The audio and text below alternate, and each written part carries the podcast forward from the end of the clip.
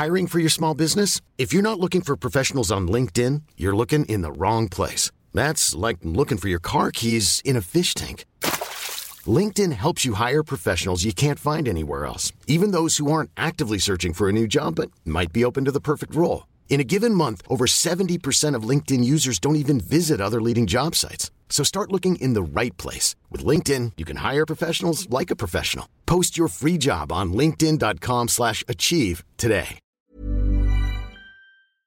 Aujourd'hui, on va parler de VR un petit peu et de jeux sur Macintosh. Oui, messieurs, dames, de jeux sur Macintosh. Et on va aussi parler de Diablo 4. On va lui faire une part un peu plus belle qu'à l'épisode précédent. Mais on va aussi parler de Street Fighter 6, évidemment.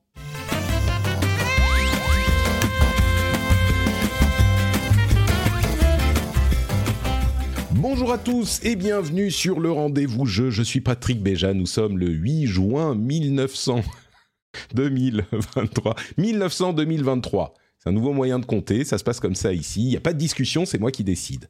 Et je suis très heureux d'avoir avec moi aujourd'hui Escarina qui est... En fait, tu vis Diablo tellement à fond que tu t'imposes des supplices physiques pour vraiment euh, faire le truc comme l'a pensé l'équipe de développement. C'est ça? Attends, je comprends absolument pas où Non, tu veux je voulais en faire venir. une référence. Je voulais faire une référence à ton, à tes, tes, tes problèmes de d'allergie que tu, tu, tu, non, ça va pas, ça le fait pas? Ben, je- du coup, je j'ai pas compris euh, les, les Oui, ouais. Mais les supplices physiques, parce que l'allergie c'est difficile, tu vois pas, donc t'es dans le trip du truc euh, diabloesque avec les démons qui. Les, Ouais, effectivement, j'ai les, j'ai les yeux injectés de sang, des plaques sur la ça. peau. Ouais, ok, je, je vais bientôt faire venir un exorciste. Ok, là, je commence à voir le lien, c'est bon. non, mais ça va mieux Bon. là. Je suis, je suis sous traitement, c'est devenu quand même beaucoup plus vivable. Je te, Gérable. je te remercie. Bon, clairement, je ne connais pas un succès incroyable aujourd'hui avec mon introduction. On va voir si ça se passe mieux avec notre deuxième co-animateur. C'est Sire Goupil, Pierre Le Goupil, qui se joint à nous, un, un grand habitué des podcasts qui a fait une petite pause, mais qui revient euh, spécialement pour moi, en fait. C'est ça. hein. C'est ça. Dit, je- bonjour, bonjour à tous. Euh, exactement. Je, je, je, c'est mon premier podcast depuis euh, très longtemps, donc je suis peut-être un petit peu rouillé, mais, mais je suis là au poste, au rendez-vous pour pour parler euh, actu jeux vidéo. Et, et notamment Diablo. Alors, tu peux nous dire qui tu es? Tu peux te présenter pour Oui. les auditeurs qui ne te connaîtraient pas? Alors, je suis Pierre Le Goupil, euh, chef de rubrique gaming pour le site Phone Android, euh, rubrique qu'on a lancé il y a quelques temps déjà, et donc forcément, euh, on va parler, on parle beaucoup jeux vidéo sur le site, même si le nom du site c'est un petit peu euh, bizarre de, parler gaming sur le site Phone Android, mais voilà, on est là euh, et on, et on, voilà, on est présent. pour parler jeux vidéo tous les jours sur, sur le site. Et tu as notamment testé Diablo, alors pas Diablo Immortal, on pourrait se dire Android. Non, non, non. Diablo 4. J'ai testé Diablo Immortal aussi en son temps, mais là effectivement, effect, bah oui, euh, forcément, mais là effectivement, euh, le mois de juin est consacré à Diablo 4 euh, parce que oui, il est là, on l'attend, ça fait des années qu'on l'attend et il est enfin dispo. Depuis euh, quelques jours déjà. C'est ça. Alors la semaine dernière, il était en pré-accès le lendemain de l'enregistrement. On en avait parlé un petit peu, mais aujourd'hui on va on va en parler un petit peu plus. Et je voudrais, avant justement de commencer à parler de l'actu de la semaine, remercier Arnaud Blotière, lynx observateur qui observe comme ça. Il est là, il regarde hein, tout le monde et Nyandra Lades, qui sont les nouveaux patriotes qui ont rejoint l'équipe formidable du rendez-vous jeu depuis la semaine dernière. Et on a aussi Steph Sinalco, le producteur de cet épisode. Et à eux quatre, ils sont les quatre mousquetaires de cet épisode spécifique. Donc merci à vous tous. Merci à tous ceux qui soutiennent l'émission sur patreon.com slash rdvjeux. Et on se lance tout de suite dans l'épisode numéro 297. Je vais pas faire le jingle euh, avec la voix. On va juste commencer avec. Alors, je vais parler un petit. On va parler un petit peu de VR parce qu'il faut, parce que c'est l'actu. Mais il y a un truc beaucoup plus excitant encore dont je voudrais vous parler euh, dans la partie Apple.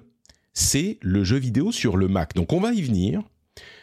Mais pour le moment, Meta a révélé son MetaQuest 3 qui est bah, qui a juste été présenté, qui est le MetaQuest 2. Vous savez, hein, le Quest, c'est le casque autonome de Meta, de, de, Facebook, mmh. qui est pas trop cher, même si c'est relativement cher, celui-là et sera lancé à 500 dollars. Euh, il est beaucoup plus fin que le 2, qui était déjà relativement léger, et il, le 2 d'ailleurs baisse de prix, revient à son prix initial, mais le 3 ne sera disponible que à l'automne. Donc on en reparlera à ce moment. C'est vraiment un appareil qui est, on va dire, euh, en théorie dédié à plein de choses, en pratique c'est un casque de gaming. D'autant plus qu'on peut le brancher sur un gros PC, donc on peut l'utiliser en autonome ou le brancher sur le PC et ça marche pas mal. Il y a des jeux qui ont été présentés. Le gros, on va dire, c'était Asgard's Wrath 2, qui euh, est un gros titre de la VR, euh, qui est le 1 était était euh, était comment dire assez apprécié. Le 2, on imagine, sera de qualité aussi. Bon, voilà, c'est des titres de VR. Si vous aimez la VR, vous êtes super excité. Si vous aimez pas la VR, bah c'est pas ça qui va vous convaincre beaucoup plus. Il faut être honnête. Euh, il y a aussi Samba des Amigo. Donc si certains attendaient Samba des, des Amigo en VR pour se mettre à la VR, eh ben vous pouvez vous lancer dès sa sortie, euh, sans doute en, en, en à l'automne. L'autre gros truc, c'est le Vision Pro, le casque de réalité mixte d'Apple, alors qui parle pas énormément de jeux vidéo, on le mentionne, mais euh, c'est pas un truc qui va sur lequel on va passer beaucoup de temps à ce stade. Euh, on en parlait dans le rendez-vous tech cette semaine, on en reparlera la semaine prochaine puisque on a eu les retours des journalistes qui ont euh, pu mettre vraiment les mains dessus. Mais bon, c'est pas un truc de gaming gaming. Quelque chose à dire sur la VR à ce stade ou, je parle du, du jeu sur Macintosh euh, alors, euh, je, moi, je voulais juste parler un petit peu du, de, de, de l'Apple Vision Pro parce que c'est vrai que ça a été annoncé lundi soir. Euh, je, je comprends pas trop un petit peu où, où, Apple va en venir avec ce casque-là, un casque qui est très cher, un casque qui ne révolutionne pas vraiment le monde de, de, la VR tel qu'on la connaît. c'est vrai que niveau niveau technique, ça a l'air d'être quand même un truc assez costaud, un truc assez impressionnant. mais j'avoue que personnellement, j'ai du mal à voir la stratégie d'Apple à ce niveau-là. On sent que la VR euh, euh, n'arrive pas à bout de souffle parce que ça continue, mais euh, ils arrivent un peu après la bataille, surtout qu'on en a parlé depuis des années du casque VR d'Apple, et, surtout d'annoncer ce casque qui ne sera pas disponible avant 2024, en plus seulement aux États-Unis. J'avoue que j'ai un petit peu du mal à voir ce que ce veut nous, nous, dire Apple à travers ce casque. Je ne sais pas ce que vous vous en pensez, mais j'ai voilà, c'est un peu c'est un peu c'est un peu nébuleux pour l'instant pour moi. Moi, je suis pas aussi euh, négatif que toi. Euh, je pense qu'il y a clairement une évolution technique importante avec euh, avec le casque. Il est technologiquement impressionnant à de nombreux points de vue. est-ce que le, problème, en fait, c'est ce que je disais dans le rendez-vous tech, le problème, ça va être est-ce que les usages changent?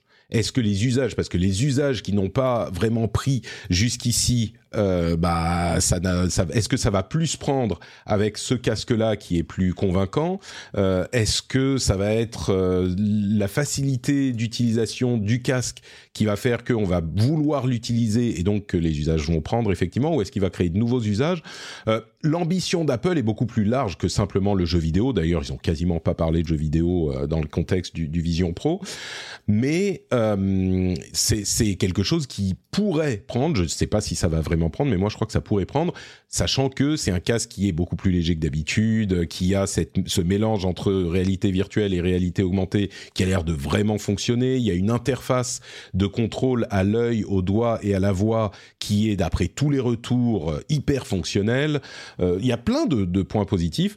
Je ne sais pas si ça va toucher le jeu vidéo, mais peut-être que là aussi, le jeu vidéo en réalité augmentée pourrait être convaincant avec un appareil comme celui-là pourrait être convaincant, on verra l'usage. Pour, pour ce qui est du euh, lancement en 2024, bah, il faut que les développeurs se mettent à développer. Hein. C'est une nouvelle plateforme, donc euh, il faut que les développeurs puissent y avoir accès, chopent les SDK, et à partir du moment où les développeurs ont les SDK, où ils sont dans la, dans la nature, bah, on a plein d'infos qui sortent, ça ligue de partout, donc il vaut mieux le présenter avant. Mm. Ça, je le comprends assez, quoi. Après, euh, je disais, le, le MetaQuest 3 sera à 500 dollars.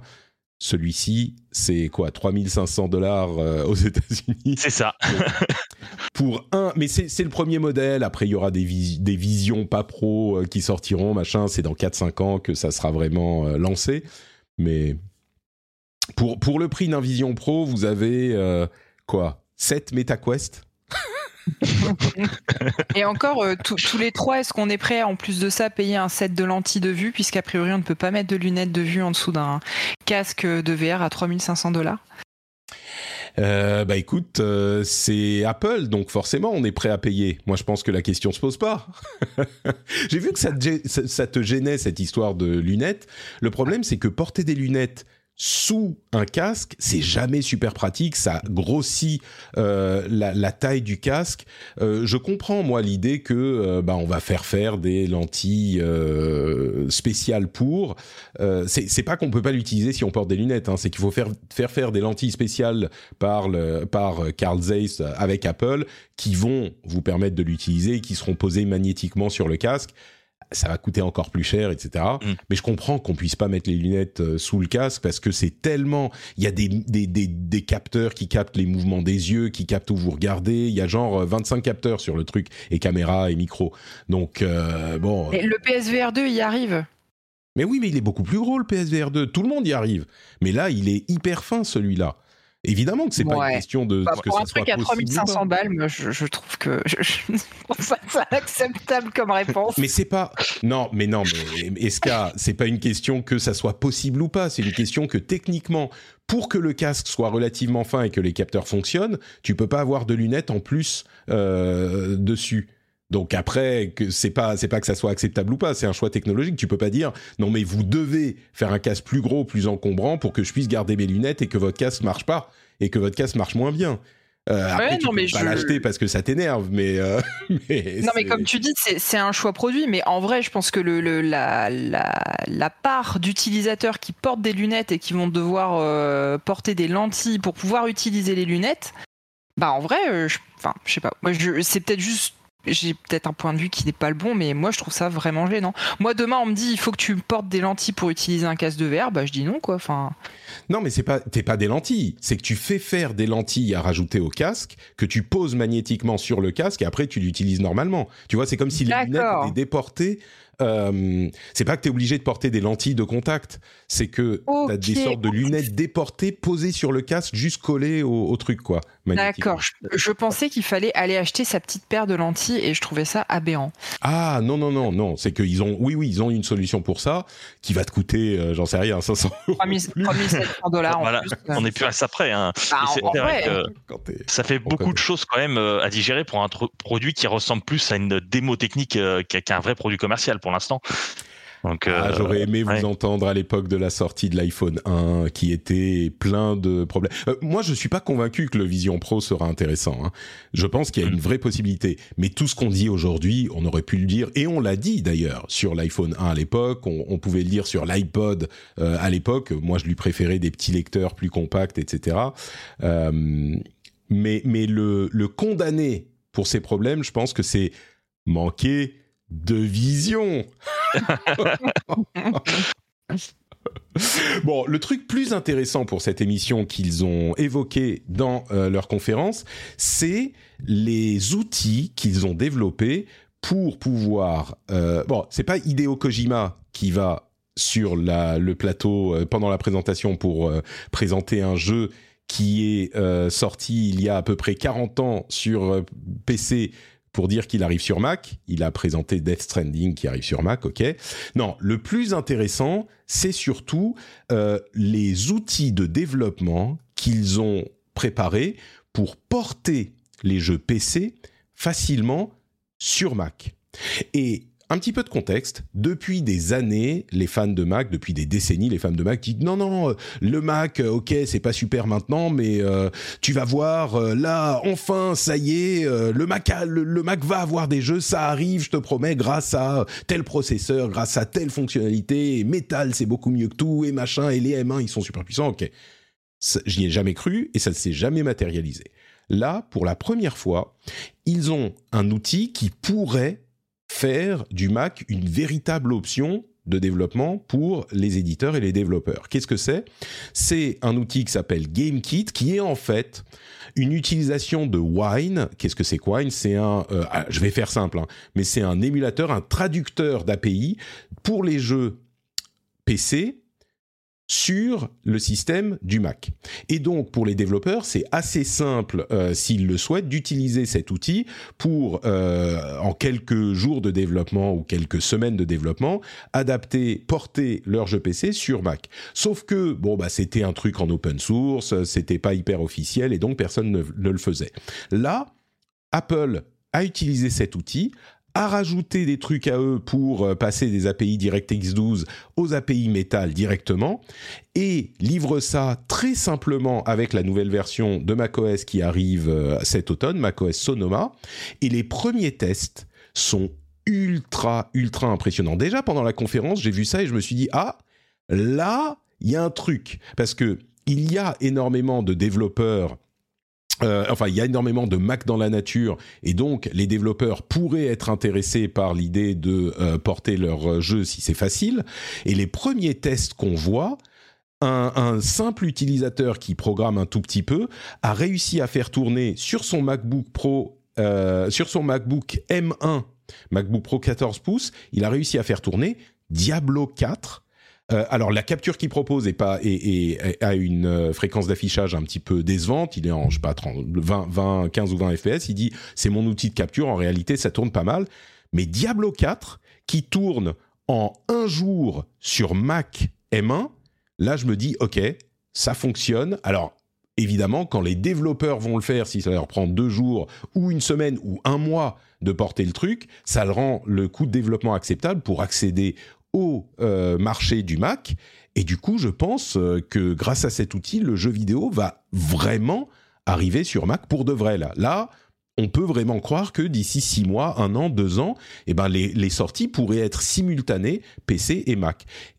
Et Dieu sait que euh, les gens qui observent l'univers du, du, du, gaming entendent ça et traditionnellement c'est une blague quoi. Ça n'a pas de sens, c'est ridicule. Aujourd'hui, je me dis oui, peut-être, c'est possible. Et, et, et, à vrai dire, si ça fonctionne comme ça et ça a l'air de fonctionner comme ça, c'est à peu près sûr. Tout à coup, ouais. en, en, une conférence, le Mac devient une plateforme de jeu viable euh, pour les, les, développeurs, ce qui n'était pas le cas. Ça a l'air plus crédible en effet, euh, présenté. Mmh. Il était temps surtout parce que euh, oui, comme tu l'as rappelé, ça fait des années et des années qu'on nous promet euh, le jeu vidéo sur Mac et, euh, et, là enfin ça se concrétise. Euh, après il y avait déjà maintenant des solutions, notamment via cloud gaming et tout, mais là euh, là pouvoir profiter du M1 et du M2, euh, de la puissance de, de, des processeurs Apple en passant directement par une solution que eux fournissent eux-mêmes, là pour le coup c'est c'est c'est c'est pas un rêve hein, mais c'est presque c'est vraiment un espoir qui se concrétise enfin pour tous les, les possesseurs de, de, de MacBook qui est un petit peu laissé euh, sur, euh, sur le quai de la gare euh, concernant le jeu vidéo. Quoi. C'est clair. Euh, et pour être clair, hein, c'est un outil qui a été publié avec la bêta de macOS Sonoma, que les utilisateurs euh, random se sont mis à, bidouiller, ont, ont, commencé à bidouiller, ils ont déjà réussi à faire tourner des trucs. Euh, quand les développeurs l'utiliseront, ça sera encore plus efficace, encore mieux fait, etc., etc. Donc c'est pour ça que je me dis ça peut, ça peut fonctionner. Et moi, mon Mac M1, M2, pardon, mon MacBook Air M2 sur lequel je stream en ce moment, je le dis parfois c'est le meilleur ordinateur que j'ai eu de ma vie. Il est incroyable, il est magnifique, une autonomie de fou, une puissance vraiment euh, potable, etc. Le problème, c'est qu'il n'y a pas de jeu. Alors, ça ne veut pas dire que je vais jeter mon PC de, gamer, hein, évidemment, mais euh, avoir un, Mac qui fait tourner les jeux aussi, ça sera une, très bonne nouvelle, quoi. Donc voilà pour euh, les petites infos que je voulais traiter là, mais il y a aussi des infos sur les résultats des jeux dont on parlait la semaine dernière. C'est marrant, je faisais un tweet euh, en, fin de semaine. Je disais, ok, je vais jouer au jeu des, prédictions.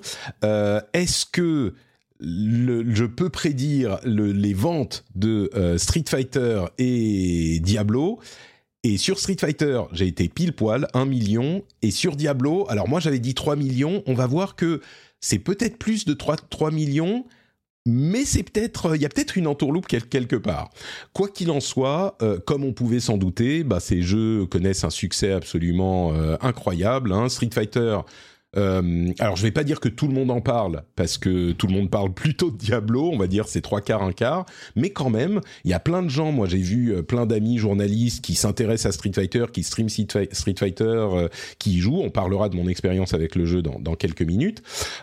Et Diablo, bon bah c'est le, le, smash hit, tout le monde est dessus, tout le monde stream stream Diablo, tout le monde ne parle que de Diablo, etc. etc. donc bon, c'est pas très surprenant qu'il y ait euh, un, succès sur ces deux jeux, mais c'est plutôt euh, euh, comment dire, c'est plutôt cool que les deux jeux aient bien fonctionné.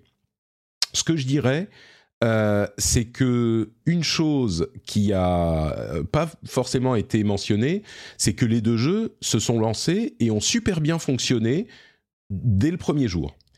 Et on est euh, souvent prompt à, critiquer avec raison euh, les lancements ratés de jeux services ou de jeux en ligne, euh, et on mentionne pas forcément quand ça se passe bien. Ben là, dans les deux cas, j'ai entendu parler d'aucun gros problème et ça, ça a super bien tourné tout de suite. Donc euh, bonne bonne nouvelle, y compris au vrai lancement. Dans le cas de Diablo, il y avait l'early access et puis le vrai lancement. Tous les deux sont bien passés. Et Street, il y a eu aucun souci. Donc euh, plutôt cool de ces deux points de vue. Oui, effectivement, moi, je, m'attendais à ce qu'on ait les mêmes affres euh, qu'au lancement de Diablo 3, la fameuse erreur, euh, je sais plus combien. Erreur 37. Ouais. Ah alors ça, ça aurait été la catastrophe, là, pour le coup. Et moi, je pensais, je pensais vraiment qu'on aurait ça. Enfin, tu vois, c'est hmm. classique pour un lancement de jeu. Et là, te voir que. Euh, alors, moi, je, du coup, je n'ai pas payer les 20 euros en plus pour avoir l'accès anticipé. Mais j'ai pas mal de potes qui l'ont fait, qui m'ont dit qu'ils n'avaient pas eu de, de, problème. Juste au tout début, ils ont un petit peu galéré, mais ça s'est très vite résolu. Et je me disais, bon, bah, nous, on va tous manger euh, le, soir de, le soir du 6. Et en fait, euh, j'ai eu la super bonne surprise. Euh, j'avais même lancé avant d'aller manger en me disant comme ça, ça fera tourner la file d'attente. et en fait, aucun problème. Je me suis connecté euh, immédiatement. Je, là, je me suis dit, ouais, par rapport à, enfin, quand tu vois ce qu'on a vécu il y a bientôt 10 ans maintenant avec Diablo 3, ils ont, ils ont appris de leurs erreurs, quoi. C'est cool. Mais c'est vrai qu'il y, a toujours l'aura Diablo 3 qui restait euh, en termes de, de, lancement catastrophique. Mais euh, en, déjà, il s'est passé une décennie depuis, et depuis, Blizzard a vraiment appris euh, sur ce sujet. Quand on regarde tous les lancements de, de World of Warcraft, ça fait très longtemps qu'on n'a pas eu un lancement catastrophique de WoW. tout se passe super bien. Maintenant, ils savent faire. Et, et c'est vrai que Diablo, c'était un peu le vrai test, hein, parce que c'est vraiment leur mastodonte. Et, euh, et, là, comme tu dis, pour le coup, euh, aucun souci, euh, tout a été vraiment géré à la perfection, aucune file d'attente. Donc là-dessus, voilà, faut dire aussi que ça se passe bien. Et mais c'est au final, c'est pas très étonnant au vu de ce qu'il nous propose ces dernières années quand même. Mais tu sais, moi, je suis, je suis quand même étonné que ce soit le jeu. Bah là, tu le mets sur ton écran, Patrick, mais le jeu qui se soit vendu le plus vite de chez Blizzard. Enfin, moi, j'avais pas l'impression qu'il y avait. Oui, il y avait de la hype autour du jeu. Mais tu vois, par exemple, par rapport à la sortie de Diablo 3, j'avais l'impression qu'il y avait beaucoup plus de hype autour de la sortie de Diablo 3 à l'époque. Et je suis quand même assez surprise quoi, de, ce résultat-là. Euh, je, ne sais pas si vous avez une idée de, ce qui s'est passé. Euh. Alors justement, justement, moi, ça m'a paru suspect. Euh, parce que le langage, alors c'est mes, mes habitudes, vous savez que j'étais PR, enfin chargé de relations presse chez Blizzard il y a euh, de nombreuses années de ça. Je travaillais euh, dans les bureaux parisiens. Et donc, le langage des communiqués de presse, ça m'interpelle toujours un petit peu quelque part. Et en l'occurrence, ils disent euh, Diablo 4 est le record du jeu le plus vendu le plus rapidement de tous les temps chez Blizzard. Les records précédents, alors Diablo avait fait, je sais plus, 3 millions, 3,5 millions, Shadowlands avait fait 3,7 millions.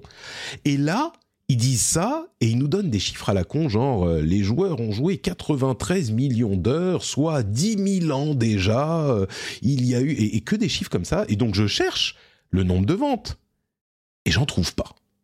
Et je me dis, mais s'ils ont fait 4 millions, ils, vont le dire, ils vont en parler. Quand tu, quand tu dis je bats le record, quand tu veux avoir des, de la presse, euh, tu, tu, tu, tu, dis exactement ce que tu ce que as fait alors je lis le, communiqué de presse, et ce qu'ils disent en fait, c'est un langage très précis. Ils disent uh, Already, it is Blizzard Entertainment's fastest selling game of all time, with Blizzard's highest pre-launch sales, uh, pre-launch unit sales ever on both consoles and PC.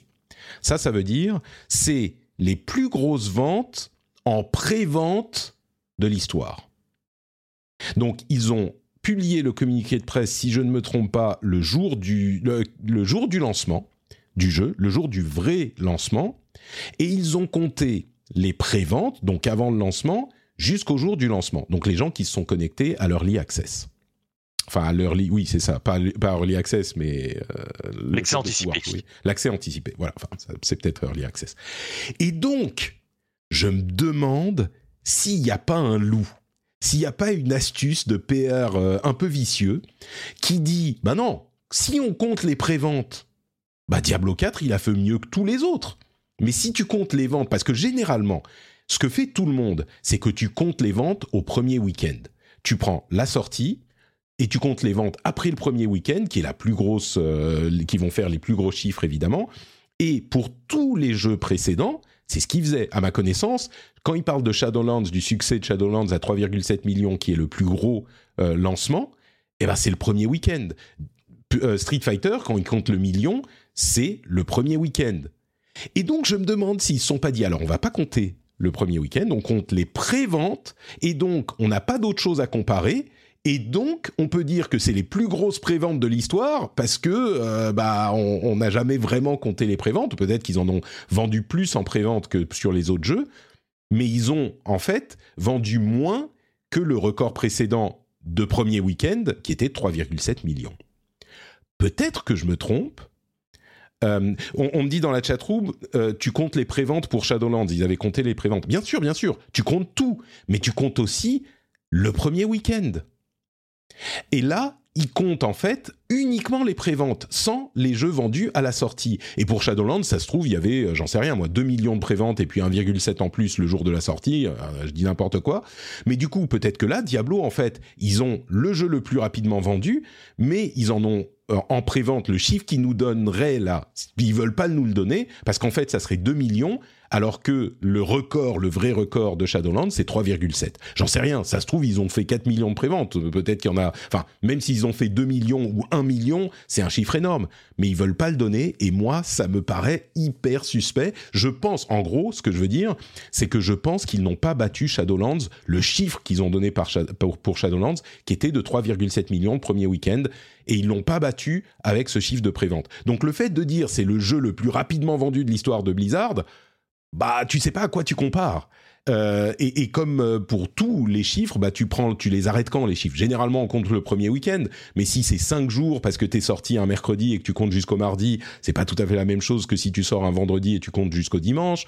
Euh, si tu comptes le premier mois de vente, bah peut-être que ça sera différent, etc., etc. Donc, en l'occurrence, euh, il est possible qu'on ait un nouveau chiffre avec le premier week-end euh, dans, quelques jours et là ils diront ah ben on en a vendu 4 millions. Mais moi je crois que là le communiqué de presse qu'on a eu qui dit plus grosses euh, les ventes les plus rapides de toute l'histoire de Blizzard, je pense qu'ils n'ont pas donné le chiffre parce qu'ils n'ont pas fait plus que le précédent record où ils comptaient le premier week-end. Je sais pas si j'ai été clair. La configuration était un peu différente vu qu'il n'y avait pas d'accès anticipé sur Shadowlands, donc c'était vraiment tout le monde qui arrivait en même temps. Euh, là, on est vraiment sur un cas de figure qui est très particulier, avec vraiment un, lancement qui est en deux temps. Euh, c'est la première fois qu'ils font ça. Donc euh, c'est vrai que c'est un petit peu trompeur, mais comme tu dis, si ils battent tous les records de vente, peut-être que ça va arriver avec tout le marketing qu'ils mettent, il y a des chances. ils communiqueront dessus très rapidement parce que forcément, faut communiquer dessus. Mais mais c'est vrai que là pour l'instant, on, on, ne sait pas à quoi comparer cette entre guillemets ce bon lancement quoi. Mais c'est ça qui me frustre mm. en fait, parce que je trouve ça mensonger. Ils disent c'est le jeu le plus rapidement vendu de l'histoire de Blizzard. Et quand tu reprends le langage des communiqués de presse précédents, pour Shadowlands ou pour euh, Diablo 3 même pour l'époque, ils disent toujours et on disait nous, moi je les ai traduits, je les ai rédigés les, les, communiqués de presse, on disait bah c'est le jeu le plus le plus le, plus euh, vendu parce que tu peux pas dire genre le plus vendu tu comptes quand, tu dis le plus rapidement vendu parce que tu comptes le premier week-end. Donc là en fait, quand ils disent le jeu le plus rapidement vendu, tu pars du principe qu'il a battu le record précédent. Donc tu pars du principe qu'il a fait plus que Shadowlands qui était le record précédent. Et je crois que c'est pas le cas à ce stade. Donc c'est mensonger. Tu vois ce que je veux dire? C'est du, ils sont si ils n'ont pas vendu plus de 3,7 millions. Pour moi, c'est mensonger la manière dont ils ont tourné leur communiqué de presse. Alors on s'en fout, je suis un petit peu en train de de, de, faire des trucs à des mouches, mais c'est quand même, vous voyez, la manière dont la, communication euh, peut vous, vous embrouiller en disant euh, Ah oui, mais là on fait ça et on fait ça. Et tous ceux qui vont lire ce communiqué de presse vont se dire Bon, bah, ils ont fait plus que Shadowlands. Comme ils donnent pas le chiffre, je suis vraiment pas sûr. C'est vrai. Bref. C'est vrai. Et euh, après, euh, Diablo 4, c'est too big to fail, hein, comme on dit. Donc il faut, il faut que ça marche. Il faut montrer que ça marche. Donc forcément, ils vont se gargariser, euh, ils vont se gargariser de, de, de, ce bon lancement, euh, parce qu'on rappelle hein, que c'est que, que c'est un jeu qui arrive à une période très particulière dans l'histoire de Blizzard. J'en parlerai peut-être tout à l'heure, mais voilà, il faut il faut montrer qu'on est là, il faut montrer qu'on a du succès, surtout dans une année où il y a énormément de, de gros blockbusters qui arrivent en, en si peu de temps.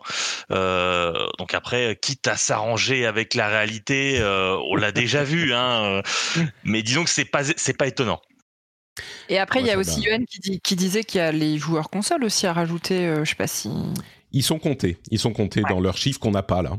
Ils disent bien spécifiquement euh, Blizzard's highest pre-launch unit sales ever on both consoles and PC. On both Mais c'est vrai que sur le, le, précédent lancement, les joueurs euh, consoles n'étaient pas présents, donc du coup, forcément, ça rajoute aussi. Bien sûr, tout à fait. Mais du coup, pourquoi ils donnent pas le chiffre? Pourquoi il donne pas le chiffre s'il est moi pour moi la seule explication après il y a des gens qui disent ah c'est pour pas inquiéter les autorités de la concurrence qui regardent le truc avec euh, Microsoft etc moi j'y crois pas. Euh, moi je crois que c'est parce qu'ils ont fait moins de 3,7 millions et donc en donnant le chiffre bah ça se verrait qu'ils nous ont menti. Activision Blizzard nous ment. Sachez-le Bon, euh, bah, je crois que c'est à peu près tout pour euh, ces belles informations hyper importantes sur des chiffres euh, essentiels. On va du coup passer au, au, jeu auquel on joue en ce moment, mais je voudrais parler un petit peu de Patreon, patreon.com slash rdvjeux. Vous savez ce que c'est ce site? C'est un site où on ne vous ment pas. On ne vous ment pas. On vous dit, vous donnez des sous à Patrick, vous allez avoir des petits bonus sympathiques, comme par exemple des contenus supplémentaires réservés aux abonnés, vous avez euh, des émissions sans pub, zéro pub, aucune pub, même pas ce petit laïus au milieu, et vous avez aussi la fierté, le bonheur de soutenir un créateur que vous appréciez. Vous pouvez avoir tout ça pour la modique somme de la somme que vous choisissez vous-même. Franchement, vous préférez quoi? Avoir des communiqués de presse mensongers de certains éditeurs peu scrupuleux ou le plaisir de soutenir un créateur que vous aimez? Moi, j'ai fait mon choix, je vous encourage à faire le vôtre sur patreon.com slash rdvjeux. Merci à tous ceux et à toutes celles qui soutiennent déjà cette émission. Hiring for your small business? If you're not looking for professionals on LinkedIn, you're looking in the wrong place. That's like looking for your car keys in a fish tank. LinkedIn helps you hire professionals you can't find anywhere else, even those who aren't actively searching for a new job but might be open to the perfect role. In a given month, over 70% of LinkedIn users don't even visit other leading job sites. So start looking in the right place. With LinkedIn, you can hire professionals like a professional. Post your free job on linkedin.com slash achieve today.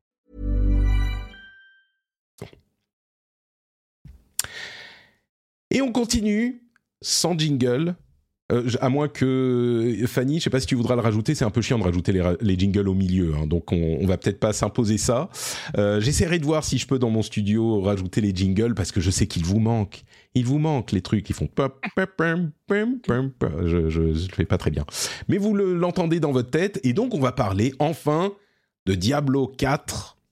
Diablo 4 qui est le jeu, rappelons-le, hein, qui s'est vendu le plus rapidement de l'histoire de Blizzard. Ils l'ont dit dans un communiqué de presse, donc c'est vrai. Euh, Diablo 4, donc, jeu très attendu. Pierre, euh, plutôt que de me laisser déblatérer pendant encore euh, de trop longues minutes, tu l'as testé, tu y as joué du début à la fin, tu l'as plutôt bien aimé. Est-ce que tu peux nous en parler, s'il te plaît? Oui, alors euh, Diablo 4, bon, je pense que vous avez vu tous les tests. Hein, il y a un quasi consensus sur le fait que c'est un, un, excellent jeu vidéo en termes ludiques. Hein. Euh, dans l'absolu, on retrouve, euh, c'est un, un, petit peu le Diablo de rêve. On retrouve le Diablo qui, qui, qui nous plaît euh, avec le, le, gameplay qui est euh, à la fois rigide comme dans Diablo 2, mais aussi nerveux comme dans Diablo 3. Il y a un parfait équilibre. Il y a vraiment une maîtrise ahurissante en, en, ce qui concerne le gameplay, en ce qui concerne le level design. Donc c'est vraiment presque un best-of de tout ce qui se fait de mieux, euh, tout ce qu'ils ont fait en, en, termes de Diablo. Euh, mais ils ont aussi pris des risques en, avec euh, avec cette espèce de structure, enfin cette espèce cette structure en MMO. Euh, c'est vrai que c'est la première fois que ça arrive sur un épisode numéroté. Hein. Euh, Diablo Immortal avec servi de cobaye là-dessus, et, et, là pour le coup ça apporte vraiment quelque chose de, de, de supplémentaire au jeu qu'il n'y avait pas avant. Donc en gros pour pour faire simple, dès le début de l'aventure, on est lâché dans un monde ouvert entièrement explorable où on peut croiser d'autres joueurs euh, qui vivent leur petite vie. On peut, voilà, on peut discuter avec eux, on peut faire des quêtes avec eux. Ça, c'est quelque chose qu'on n'avait pas avant euh, dans les Diablo où c'était vraiment une progression euh, qui était beaucoup plus linéaire, beaucoup plus centrée sur l'histoire. Et là, là, on sent, on a vraiment une, une sensation que Diablo 4 a été conçu pour être presque le nouveau World of Warcraft en fait, presque le, le MMO, parce qu'il a été développé comme un MMO qui doit durer au moins une décennie d'ailleurs. il communique énormément là-dessus en voulant rassurer les joueurs avec euh, notamment sur le système économique, en promettant que non, vous inquiétez pas, ça sera pas comme Diablo Immortal, ça sera si vous achetez des trucs, ça sera que cosmétique. Euh, ils ont beaucoup communiqué là-dessus. Ils communiquent également beaucoup sur les saisons euh, qui qui commencent dès le mois de juillet, donc ils vont apporter toujours constamment du contenu et aussi sur les prochaines extensions. Ça, c'est quelque chose de très rare chez Blizzard. Déjà direct, ils disent voilà, on travaille sur deux prochaines extensions. Rassurez-vous, votre jeu, vous continuerez à y jouer dans 3-4 ans, parce que le modèle, effectivement, c'est les jeux services euh, à la Call of Duty, euh, à la Fortnite. Euh, donc voilà, ça c'est vraiment quelque chose de, de, de, je pense que ça fait un peu peur, hein quand tu dis ça, euh, c'est le modèle à la Call of Duty, à la Fortnite. Euh, je pense que ça fait un peu peur de, de, de se dire, euh, ça y est, ils ont déjà commencé à penser à comment nous monétiser, que ah bah oui, oui, pas commencé à faire le jeu, ils pensent, ils pensent à comment nous monétiser ensuite. Et ça, ça a été vraiment le nœud du problème. Hein. Rob Ferguson, le, le, le, créateur du jeu, le directeur du jeu, il a, il a beaucoup communiqué dessus, il a rabâché, rabâché, rabâché. Oui, oui, vous inquiétez pas, le sim, le modèle économique sera entre guillemets vertueux, mais faut, faut pas se le Diablo 4, c'est censé, euh, ça a été pensé pour être un long seller. Euh, donc là-dessus, ils sont obligés de communiquer là-dessus, mm. surtout qui. Alors c'est un MMO, mais il n'y a pas d'abonnement, donc il faut bien aussi euh, se faire un petit peu de sous entre guillemets derrière. Donc donc bah, donc voilà.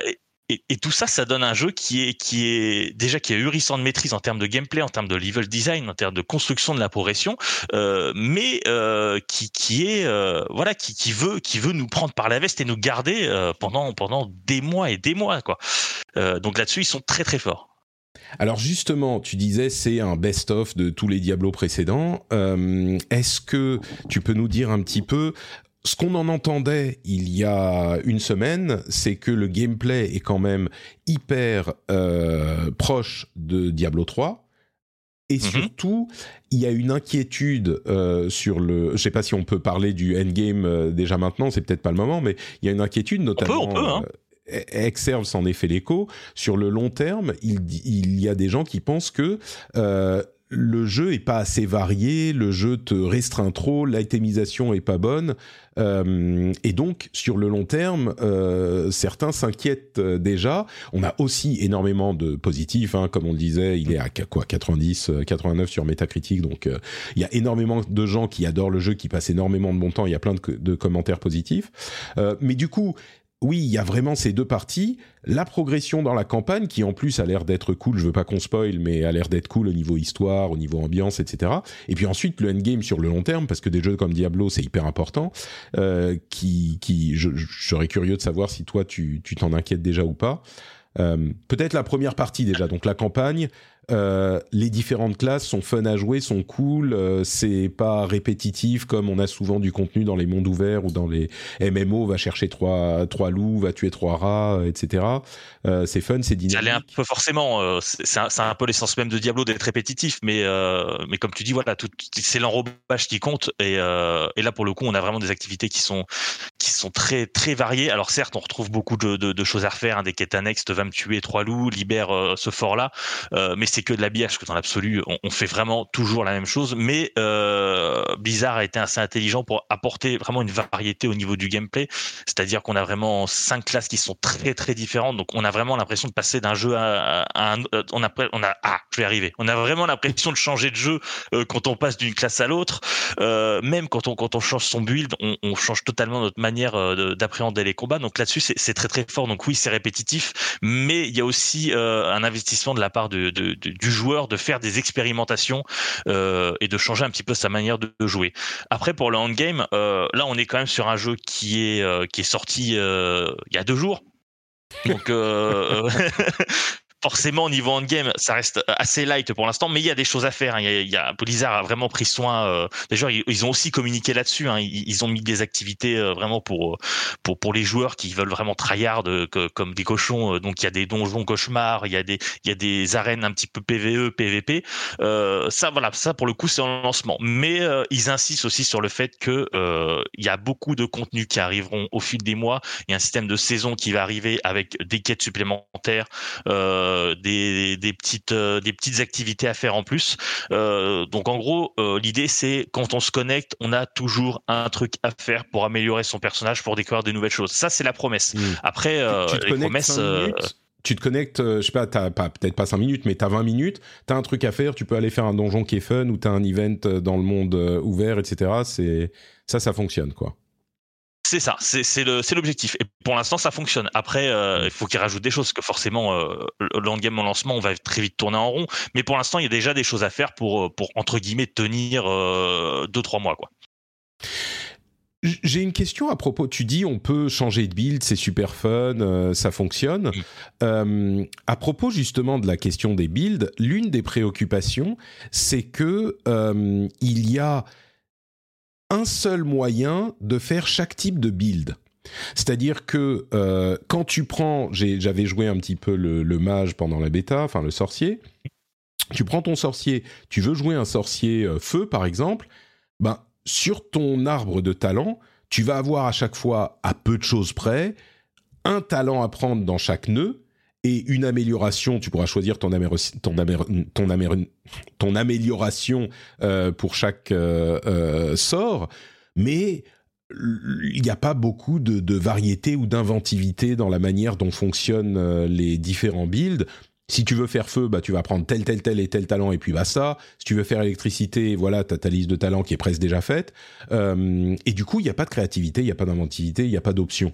ou, peu tu, parce que alors que Diablo 3, enfin, tu pouvais choisir euh, pour chaque euh, talent, tu avais plein de runes différentes. C'est, c'est pas juste qu'il y a une façon optimale de faire ton, ton arbre de talent si tu veux jouer tel type de, de sorcier. C'est que tu as une façon et basta. C'est le cas ou t'as pas tout à fait cette image? Alors, pour, j'ai pas tout à fait cette image que dans l'absolu, oui, il y a, il y a des sorts. Voilà, si tu veux faire que du feu, il y a euh, tel sort de feu qu'il faut, qu'il faut prendre. Après, rien ne t'empêche d'essayer de mixer un petit peu, d'essayer de construire ton propre build.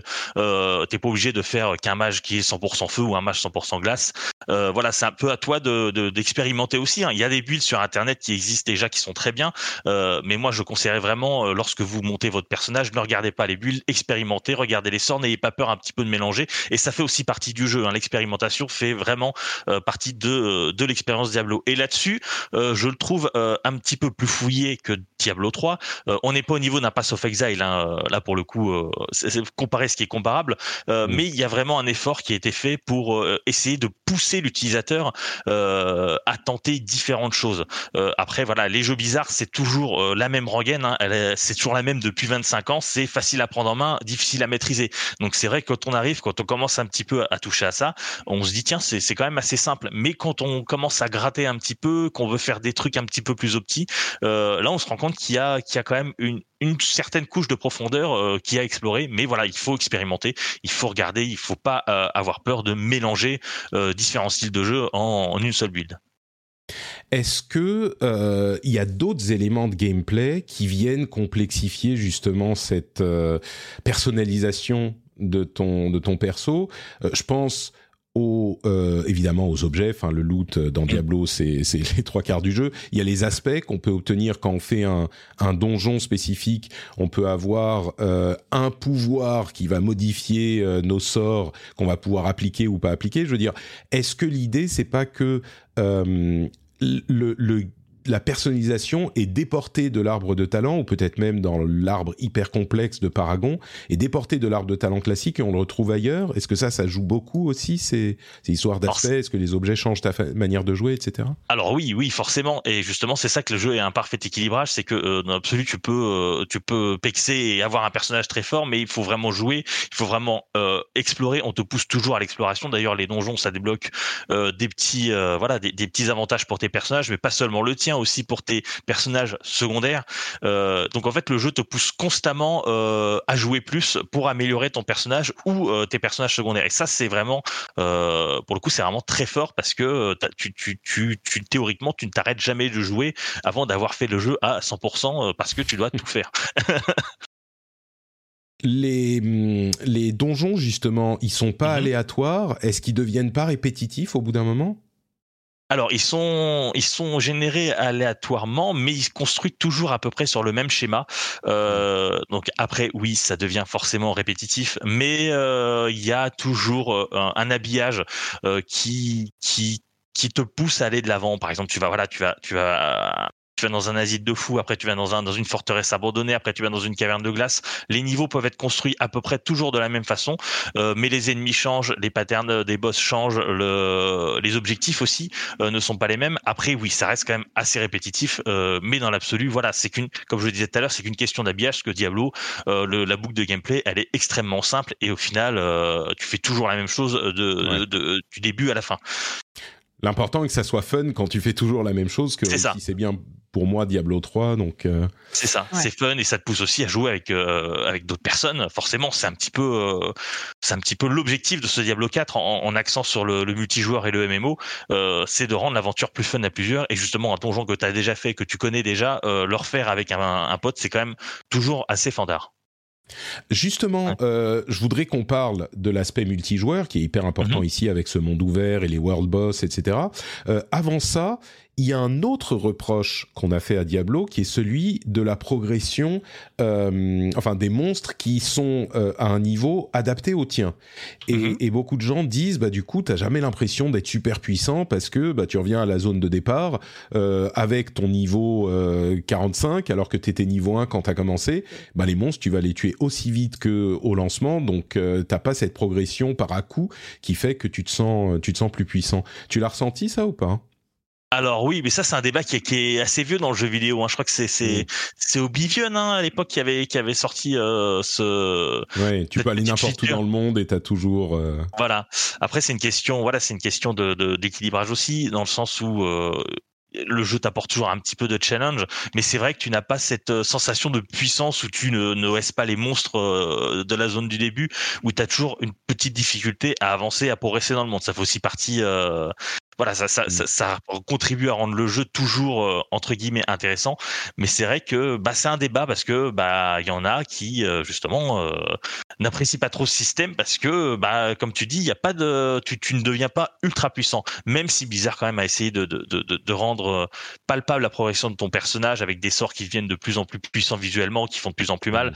Euh, mais voilà, on reste toujours euh, face à quelque chose qui est d'assez égal à nous-mêmes lorsqu'on se balade dans le monde, même en revenant au début du jeu. Quoi.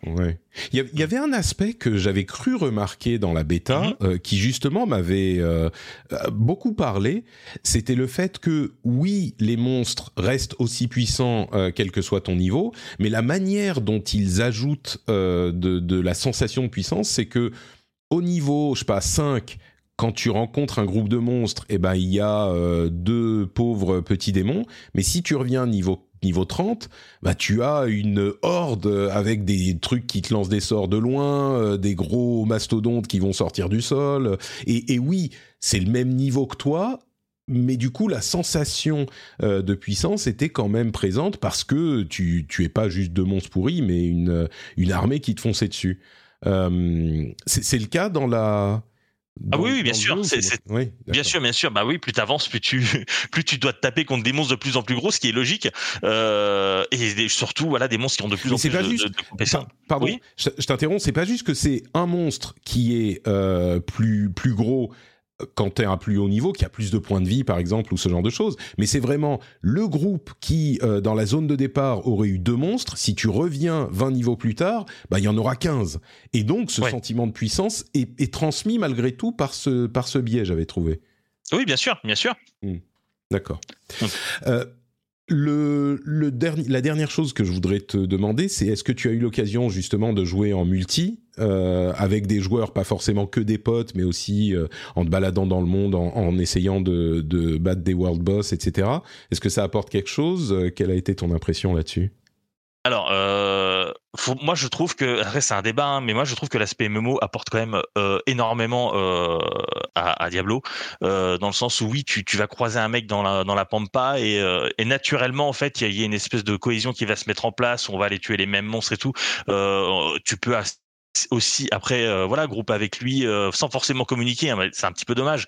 Mais euh, voilà pour faire un donjon tu te fais un ami de 20 minutes et, mmh. ça c'est ça s'apporte vraiment beaucoup au jeu. Après comme tu comme tu le dis aussi il y a des world boss là pareil ça, ça ça requiert toute la toute la cohésion entre joueurs et euh, donc ça, je trouve que ça apporte vraiment, euh, vraiment quelque chose, euh, vraiment quelque chose au jeu. Et rien que le fait de se balader dans les villes et de voir les autres joueurs se balader et évacuer à, à leurs occupations, c'est quand même quelque chose d'assez sympa. Moi qui suis très fan de MMO, tu vois, c'est vraiment, je trouve que ça apporte une vie à l'univers que t'as pas côté vraiment dans un jeu solo où le jeu est designé juste pour toi. donc ça, ça c'est très fort. Et, c'est aussi le premier Diablo, euh, faut le signaler, à être cross-platform, mhm. euh, je crois, si je dis pas de bêtises. Euh, donc là, vraiment, tu es sur les mêmes serveurs que les, que les gens qui sont euh, sur PS5 ou sur Xbox ou sur PC. Diablo Immortal, euh, c'était pas le, c'était pas le cas? Le, bah, le Diablo Immortal. Euh, Diablo Immortal, si, mais que c'était sur mobile et PC en même temps. Euh, mais là, c'est sur euh, les consoles. Je crois que c'est la première fois qu'ils font du, cross-platform et en plus du cross du cross progression. Donc, si tu achètes le jeu trois fois, tu seras pas obligé de le recommencer trois fois. euh, sur euh, sur Street Fighter malheureusement euh, sur Street ah tu ouais t'as pas de cross progression t'as du crossplay mais tes comptes sont séparés malheureusement sur les différentes plateformes bon après Street Fighter c'est moins chiant parce que ton perso tu joues ton perso et tu peux le jouer mm. sur n'importe quelle plateforme mais D'accord, c'est une problématique de gestion de compte. C'est pas euh, que les données de ton personnage sont sauvegardées en local, par exemple. Alors il y a un peu de ça aussi, certainement, mais ah, parce que tu Ouais, c'est et donc ils l'ont pas ils l'ont pas géré au niveau du. Mais bon, euh, d'accord. Dernière question sur mhm. le, le scénario. Là encore, sans spoiler. Le 3 était quand même euh, enfin le 1 et le 2 il y avait euh, de, de l'aveu des développeurs ils voulaient pas de scénario ils voulaient pas d'histoire le 3 c'était alors je dis pas qu'il y a pas d'histoire dans, dans, Diablo hein, mais c'est pas ça le, leur focus le 3 le scénario était catastrophique euh, vraiment, enfin, pour malgré tout l'amour que je porte au jeu, il y avait rien à sauver à ce niveau. Euh, et même le Reaper of Soul, je le trouvais pas incroyable à, ce niveau-là. Oh, c'est dur, c'est dur. Bon, le scénario de oh c'est oui. qui veut venir tuer tout le monde, mon Dieu, quel... c'est pas, dramatique, mais enfin ça brille pas par son originalité, on va dire. Mais là, j'ai entendu de bonnes choses sur le scénario. Est-ce que tu, toi aussi, tu as été agréablement surpris, peut-être?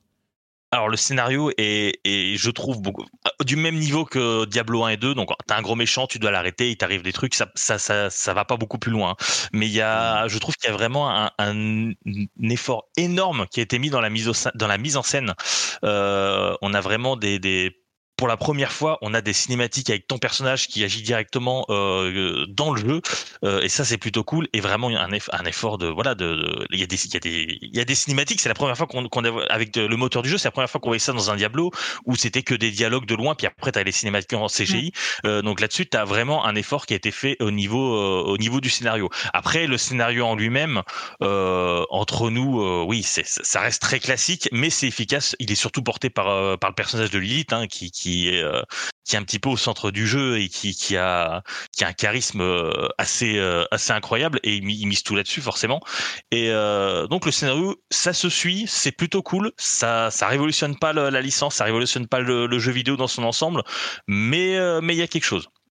Mais euh, le seul truc qui est un tout petit peu dommage, euh, c'est que bah, forcément avec cet aspect euh, très ouvert, cet aspect très MMO, euh, la quête principale, euh, elle fait un petit peu side quest, euh, un petit peu plus travaillé, et ça c'est un tout petit peu dommage parce que forcément maintenant qu'on est plus lié au scénario dans la progression même du jeu, bah ça perd un peu en rythme. Donc des fois tu tu tu vas tu tu vas faire une quête de scénario, après tu vas faire des donjons pendant 10-15 heures à t'amuser avec tes potes, tu reviens pour la quête suivante, tu as complètement euh, tout oublié de, ce qui s'était passé avant. Donc ça, c'est pour moi, c'est juste le petit truc un petit peu dommage euh, dans, la construction du, jeu. quoi. D'accord. Bon, donc plutôt très positif. Est-ce que toi, tu as, tu as euh, entre Street Fighter et Diablo, tu as fait ton choix et tu étais à fond, à fond sur Diablo, Diablo 4. Tu t'es même racheté un PC entier pour ça, d'après ce que j'ai compris. Ouais, c'est tout T'as eu le temps de passer du temps dessus? T'en penses quoi alors? Euh, oui, alors euh, pas beaucoup, puisqu'effectivement, moi j'y joue que depuis, euh, que depuis deux jours. alors déjà, je suis très heureuse de m'être racheté un PC pour ce jeu parce que je le trouve très beau, enfin visuellement, moi j'adore. Alors c'est pas beau au sens où on pourrait l'imaginer, tu vois, avec un avec un, ah, du coup le nom me sort du jeu, c'est pas Starlight, c'est le, jeu de Bethesda là, qui va sortir le prochain jeu. Starfield. Starfield, merci. J'ai un gros trou de mémoire. ce sera certainement pas le même genre de claque que Starfield. Euh, néanmoins, je trouve que tous les effets de lumière, l'ambiance et tout, c'est c'est vraiment très chouette. Donc, je suis rien que pour ça, je suis contente d'avoir euh, d'avoir craqué le, porte-monnaie maintenant. Et euh, du coup, moi, j'y joue en solo parce que tous mes potes ont accédé au jeu quatre jours avant moi et je ne veux pas me faire spoiler. Donc, je vais faire tranquillement la campagne en solo pour l'instant. Et puis et puis, et puis je, je, verrai, donc je prends mon temps, je fais tous les petits donjons. Enfin, vraiment, je, euh, c'est un plaisir à chaque fois, je trouve, de redécouvrir euh, Diablo, de reparcourir sa campagne. Je trouve que l'histoire est chouette, je trouve que Lilith, euh, enfin, le, le cara design défonce. Euh, voilà, pour, pour l'instant, je suis assez séduite, je passe un bon moment. Effectivement, le l'espèce de sphérié, là, l'arbre de compétences, je suis un petit peu dubitatif pour l'instant. J'attends de voir ce que ça donne. J'ai l'impression qu'au final, ça va résulter euh, sur la même chose que dans mes précédentes expériences, c'est-à-dire que je vais monter au niveau max, je vais mettre mes petits points à droite à gauche, un peu comme j'en ai envie, et puis à la fin, j'irai voir un build sur Internet. J'appliquerai bêtement le build et j'essaierai d'aligner mon stuff avec. Quoi. Hmm. Donc euh, non, clairement, c'est plaisir de découvrir la campagne, plaisir de découvrir l'univers, même si au final on est toujours un peu dans les mêmes clichés. Un Diablo, tu, retrouves toujours plus ou moins les mêmes biomes. Pour l'instant, j'ai pas eu de grosse surprise là-dessus. On verra plus tard. Vu que je me spoil au minimum, j'en aurai peut-être. Euh, et puis bah, le plaisir de jouer avec les potes, parce que même si je joue en solo, je suis sur Discord avec les copains et je les entends jouer entre eux et ça a l'air cool. Tu vois, j'ai hâte d'y arriver. Euh, donc voilà, cet aspect, euh, cet aspect-là, je, je, pense qu'on va, qu'on va bien se marrer. Je trouve qu'ils ont apporté des petites améliorations en termes de d'ergonomie pure du X qui sont plutôt bienvenus, notamment dans la gestion, excusez-moi, ça va faire très nana ce que je vais dire, mais la gestion de la garde-robe. Euh, pas du tout, tu as raison, tu as raison. et je suis tout à fait d'accord aussi. Ouais, je trouve que le fait, c'est tout con, mais le fait que quand tu changes de stuff, tu gardes le, l'apparence de la garde-robe que tu avais choisie, mais c'est, trop bien. Donc voilà, c'est plein de petites améliorations. Je trouve que pareil dans la clarté des interfaces, c'est pas mal. Euh, quand tu survoles euh, un, une compétence et qu'on t'explique euh, le, le les, les, détails de certaines caractéristiques, genre ça t'inflige 20% de saignement, t'as saignement qui est surligné et juste en dessous on t'explique ce que c'est que le saignement. je trouve que c'est c'est lisible. C'est lisible. Euh, et voilà, donc euh, je, mange ça à petite dose parce qu'en plus je suis en plein milieu de l'organisation de mon déménagement. Là, je déménage samedi, donc euh, c'est pas des conditions hyper favorables pour poncer le jeu, mais du coup, bah raison de plus pour prendre mon temps et voilà quoi. C'est le plaisir. Enfin, moi, Diablo, ça fait partie de mes franchises de cœur et et voilà, je, je suis peut-être pas très neutre, mais en tout cas pour l'instant, je m'amuse. Écoute, euh, franchement, on a quand même euh, énormément de retours positifs, donc euh, j'ai hâte de m'y mettre aussi. une petite note pour mentionner quand même le fait que le fait que tous les monstres, tous les ennemis, euh, tous les mobs soient adaptés, soient au niveau qui, qui s'adapte au vôtre, ça permet aussi euh, dans le design du jeu d'avoir différentes euh, personnes de différentes de différents niveaux qui se retrouvent pour jouer au même endroit. Des potes qui ont justement différents niveaux de puissance bah, si t'arrives et que t'es effectivement niveau 1 et que tout le monde est niveau 40, tu vas rien faire du tout. Là, tu peux contribuer quand même, jouer avec tes amis, tes amis, etc., etc. Donc, ouais, et surtout, à noter aussi. Surtout, tu vois là-bas, typiquement, moi, j'ai déjà mes potes qui m'ont dit qu'en solo, il y a certains boss qui pouvaient être un peu compliqués. Bah, je sais que je pourrais les inviter et qu'il n'y aura pas l'effet du le pote sur fait qui arrive, qui met deux coups au boss et euh, bah, bye bye. C'est ça, exactement ça retire pas tout le plaisir de jeu. Euh, donc ça, je trouve que c'est quand même plutôt bienvenu. Après, forcément, t'entends les gens qui disent oui, mais du coup, tu peux pas te faire PL. Là, j'entends déjà des bols, des potes qui disent alors, si, ouais, pardon, tu peux, tu peux quand même, t'as quand même des astuces pour te faire power le leveler, power leveler. Je... Et moi, je trouve pas que ce soit un mal qu'on puisse pas se faire PL parce que, alors encore une fois, c'est une expérience très personnelle, mais effectivement, euh, te mettre, euh, enfin te faire euh, peiner par un personnage qui va faire, qui prend un barbare, qui fait du tourbilol, qui nettoie les cartes et toi t'es juste derrière à le suivre. En vrai, le, enfin il y a pas de plaisir quoi. Tu vois, il y a vraiment aucun plaisir à faire ça. Enfin, moi je trouve. Donc, s'ils ont trouvé une façon un peu plus équilibrée de, de faire du PL, c'est peut-être pas un mal en soi, quoi. Non, et puis enfin le power leveling, c'est pas un truc qui est euh, dans le, le, concept des jeux généralement, et tu peux toujours trouver des moyens.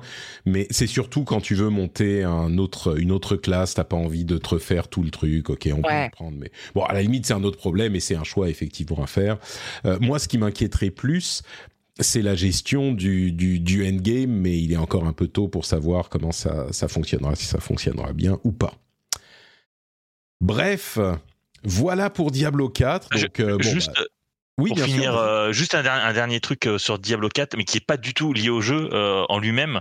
Euh, c'est que c'est, il faut quand même signaler que c'est un jeu qui arrive à une période charnière dans l'histoire de Blizzard. Ouais. on sait qu'il y a eu pas mal d'histoires, on sait qu'il y a eu des, des jeux qui n'étaient pas top ces dernières années. Hein. On pense à Diablo Immortal, Overwatch 2 ou même à Warcraft 3. et là, on est sur, et là, ils arrivent à prouver en fait qu'ils, qu'ils, qu'ils, qu'ils savent encore faire des jeux entre guillemets à l'ancienne, qui mmh. savent qu'ils ont encore gardé leur identité, leur savoir-faire. Et, c'était un petit peu le jeu de la dernière chance. Moi, je le redoutais beaucoup pour ça, euh, Diablo 4. Et, là-dessus, euh, c'est peut-être un peu trop tôt pour parler de renaissance de Blizzard, mais ils en ont encore sous le capot. Euh, et ça, ça fait, ça fait quand même un petit peu plaisir. Et puis, comme, comme on disait tout à l'heure, ils montrent qu'ils mmh. apprennent de leurs erreurs. On parle des erreurs techniques, mais aussi, enfin, tu vois, l'écueil le, du lancement Diablo 3, ça avait été aussi sa place de marché. Là, on n'a plus ça. Moi, il y avait quelque chose qui me faisait peur, c'était l'accès payant aux saisons. Et en fait, j'avais mal compris. Les, les, saisons seront accessibles gratuitement. Tu payes si tu veux obtenir euh, le, les cosmétiques. Et c'est ce qu'on disait tout à l'heure, c'est qu'a priori tout ce qui est payant dans Diablo n'est que lié à du cosmétique. Et quelque part ça, ça m'a rassuré aussi. Alors ça ne veut pas dire que je payerai pour autant, mais euh, quelque part ça me rassure sur le fait que euh, ces éléments payants qu'on nous a annoncés euh, un peu tardivement par rapport à la sortie du jeu, voilà, ça, soigne un petit peu mon petit cœur de savoir que ça va pas donner d'avantage in-game autre que visuel aux autres joueurs. Quoi. Après à eux de pas faire n'importe quoi avec, quoi. mais pour l'instant on, va, on va rester optimiste. S'il faut payer pour une monture licorne, je reviendrai peut-être sur ce que je viens de dire. oui, ça va être une, monture licorne décharnée, tu sais, avec les, les, les, les, yeux euh, justement injectés de sang et la licorne, la, la corne, ça sera genre un os euh, taillé, euh, ensanglanté, tout ça, ça sera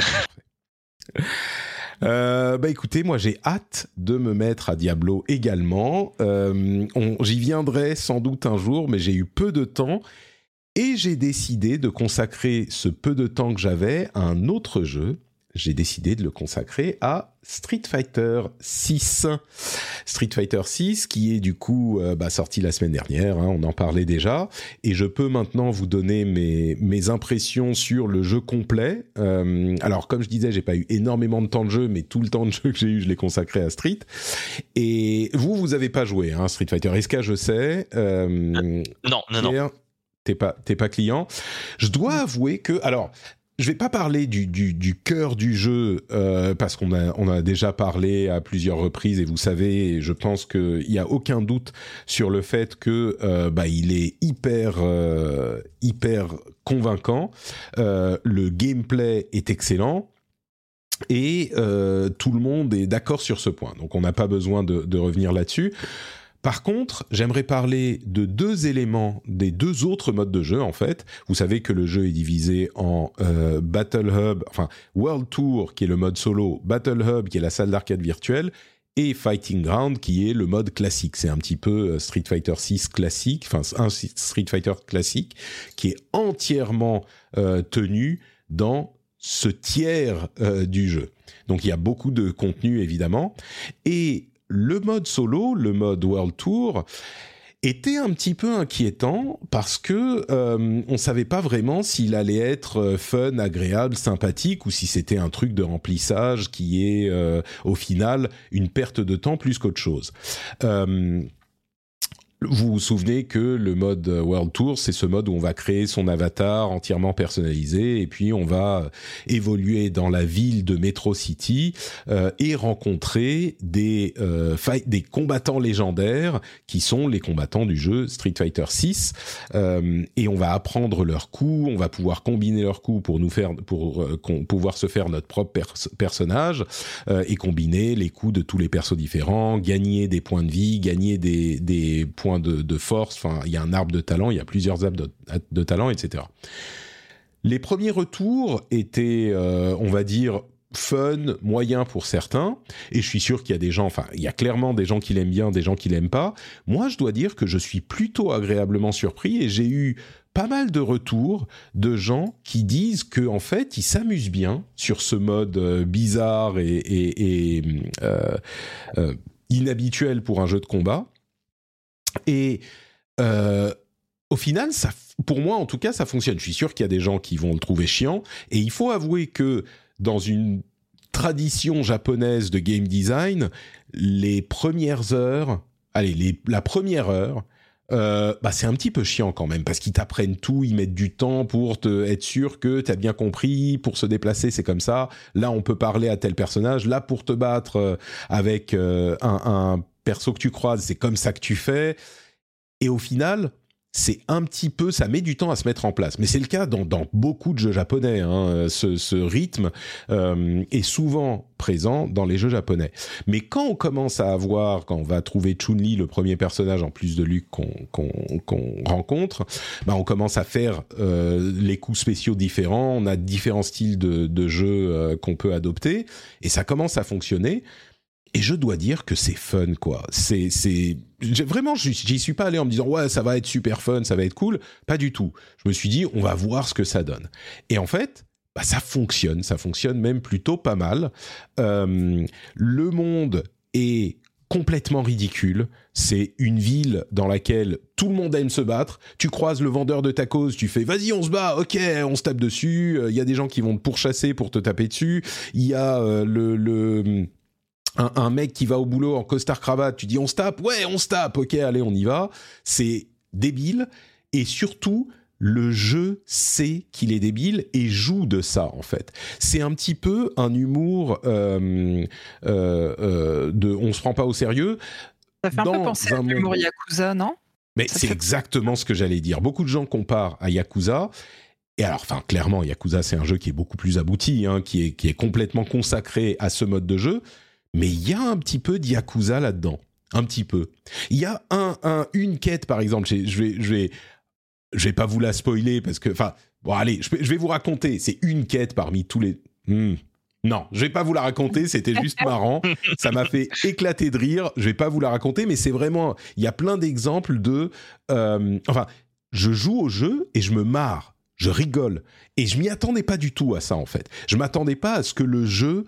Euh, soit drôle. Ah, euh, c'est pas qu'on s'esclave toutes les minutes, hein, ça reste un jeu de combat, mais je m'attendais pas à ce que l'écriture, qui est pas folle, euh, mais soit suffisamment euh, consciente de ce qu'est le jeu pour que ça me fasse marrer.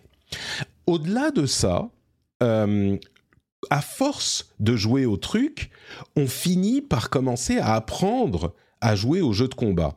Et moi, j'utilise dans ce mode le mode moderne qui a euh, des coups spéciaux, les coups spéciaux sur un bouton, et on n'a pas besoin de faire les manipulations complexes. Et en fait, c'est pas que en jouant, euh, comment dire, c'est un truc qui prend son temps, mais au bout de quelques heures, tu commences à comprendre les mécaniques et à te dire, OK, tel type de coup, ça fait tel type de truc, et ça peut pas arriver en 10 minutes, en fait.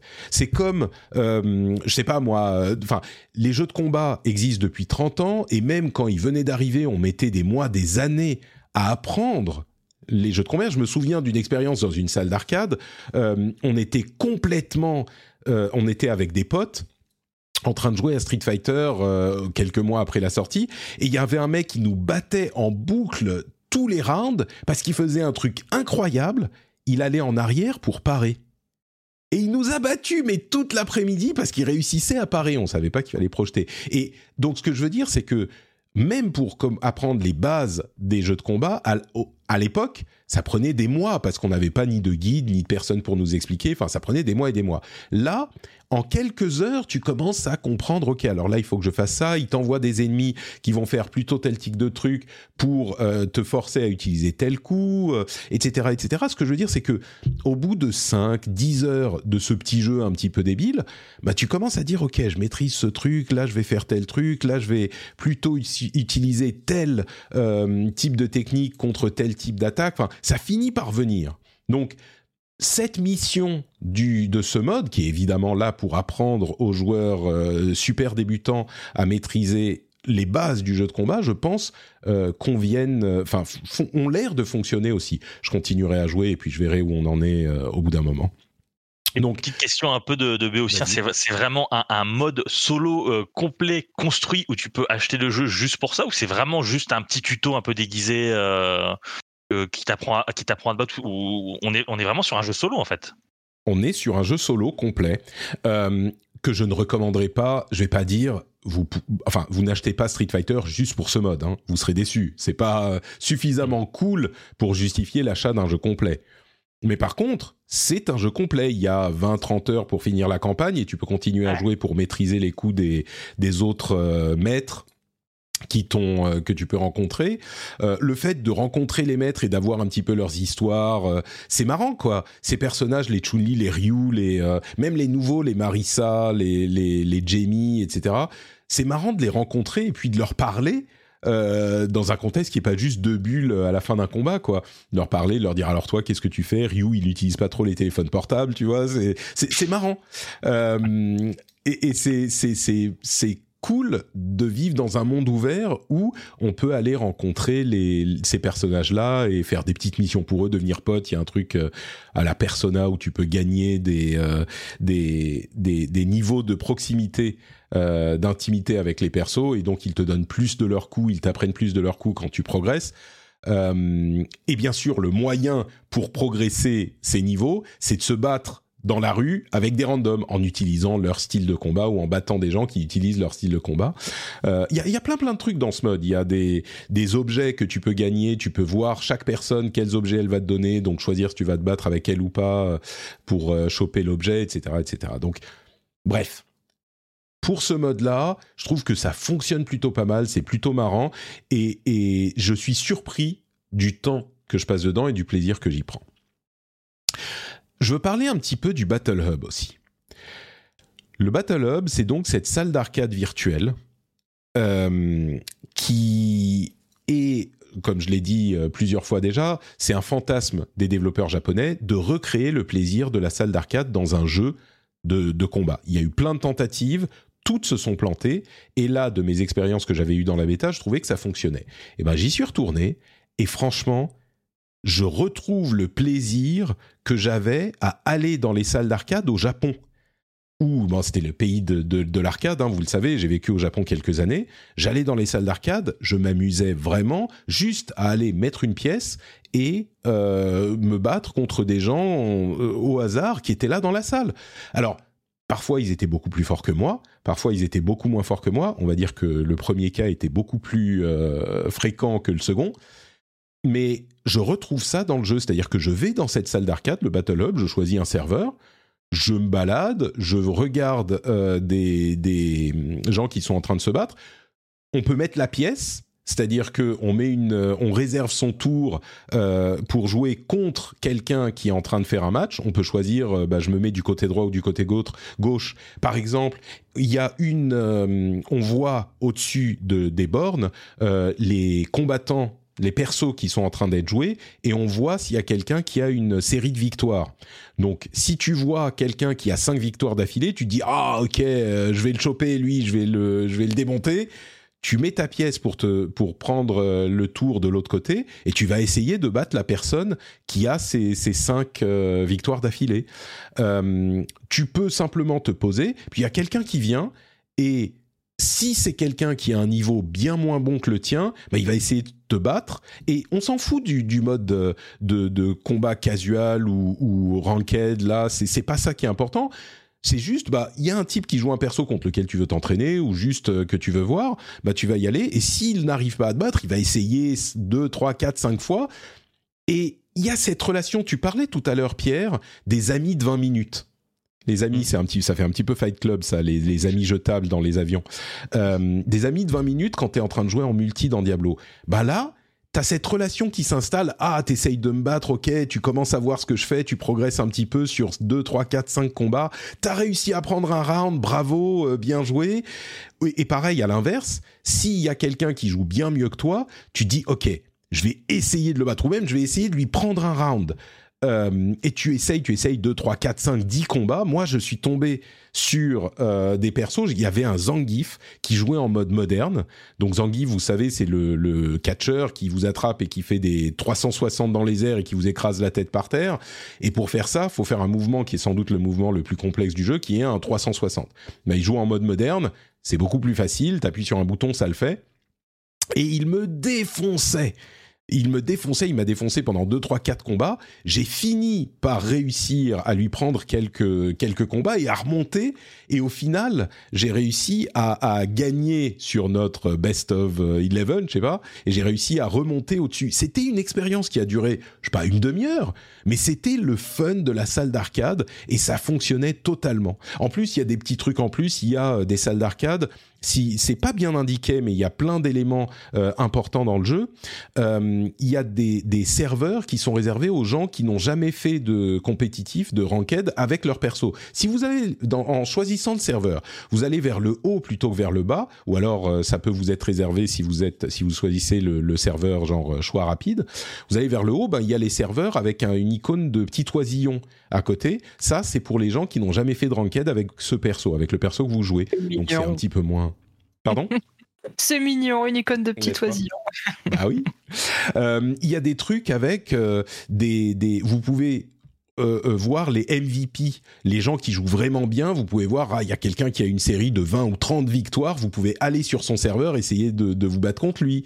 Euh, vous pouvez, il y a des, bornes qui brillent par moment. Et ben quand ils brillent, ça va vous donner un petit peu de bonus parce que vous avez sur le perso, plus vous le jouez, plus vous allez débloquer des personnalisations de sa carte de combattant. Et il y a des bornes, si vous jouez sur cette borne, ça va vous en donner plus. Il y a, plein de petits trucs comme ça. Il y a même un petit stand de DJ où vous pouvez euh, faire de la musique en haut de la salle d'arcade. Enfin, il y a plein de petits trucs comme ça.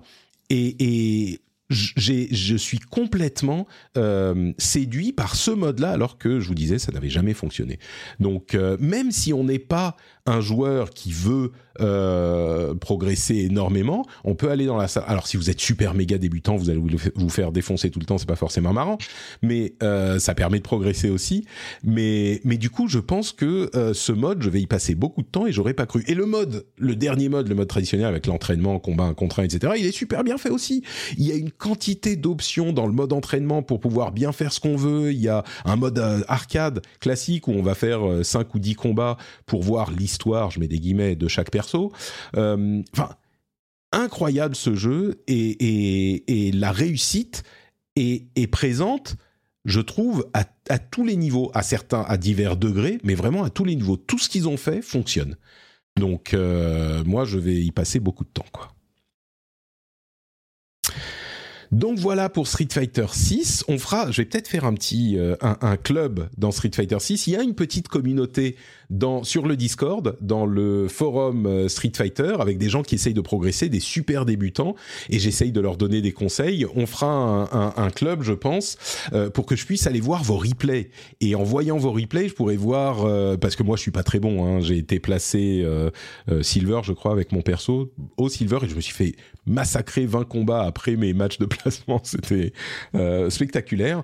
Mais du coup, les vrais débutants, je peux leur donner des conseils. Donc, je ferai un club comme ça, je pourrais aller voir vos replays et je pourrais voir, euh, je pourrais vous donner des, vous dire ce qu'il faut faire un petit peu plus, un petit peu moins. Ça va être, ça va être marrant. Il y a des gens qui essayent, qui sont, euh, qui sont vraiment débutants dans le Discord. Donc, si vous débutez sur Street Fighter, si les, les démons des enfers vous intéressent pas trop, vous pouvez nous rejoindre sur le Discord et, jouer à Street Fighter avec nous. Donc voilà pour nos jeux du moment. Je crois que c'est tout. Hein. Street et Diablo, ça nous occupe euh, déjà beaucoup.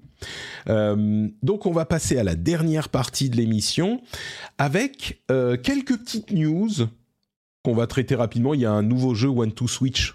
Vous êtes hyper content, non? Ah bah oui. Everybody One to Switch.